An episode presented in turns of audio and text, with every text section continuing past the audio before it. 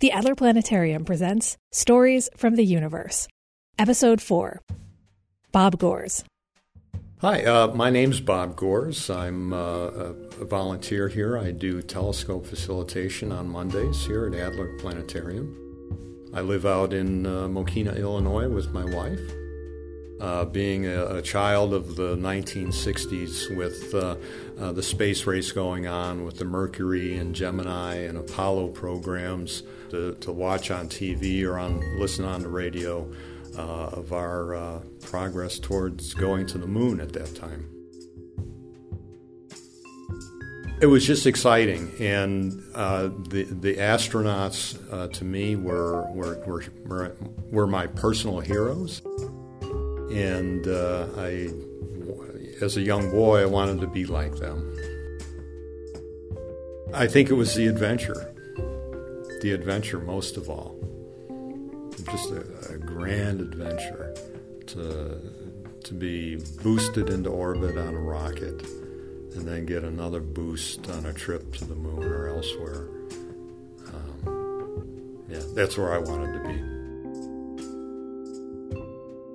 My uh, seventh grade uh, science teacher, Mr. Reiner, uh, was uh, uh, very helpful to me in helping me along with my studies, but also he knew that I was really interested in astronomy and the space program, and he introduced me to the Adler Planetarium.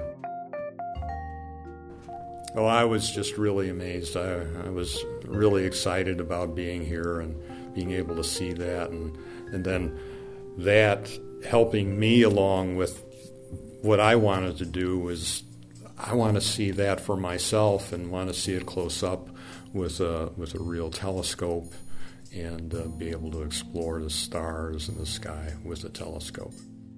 It really almost took my breath away because I just couldn't believe it I've seen a, a, a, lunar eclipse through that telescope and through other telescopes as well, um, which is which is really cool. You don't need to, to have a lot of magnification, but uh, again, it makes it look really great with with the color change and the darkness and the three dimensional nature of it. I had retired uh, actually about three, uh, actually almost four years ago and um, was looking for somewhere to to uh, really dig in. You know, some of the knowledge that I've acquired over the years in space and astronomy. Uh, but also, I, I, remembered, yeah, the Adler may still be looking for volunteers. So it was easy enough. I went on the website and uh, and uh, applied through the through the website, and uh, here I am.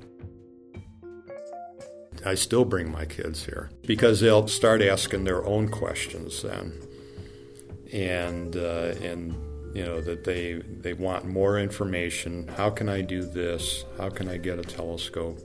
Questions I might have asked at that age.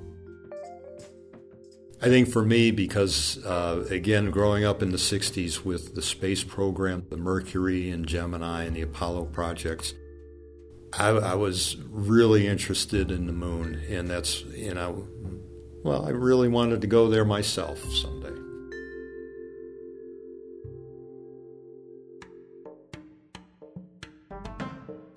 We can't wait to see Bob and all of you in person when the museum opens its doors to the public again.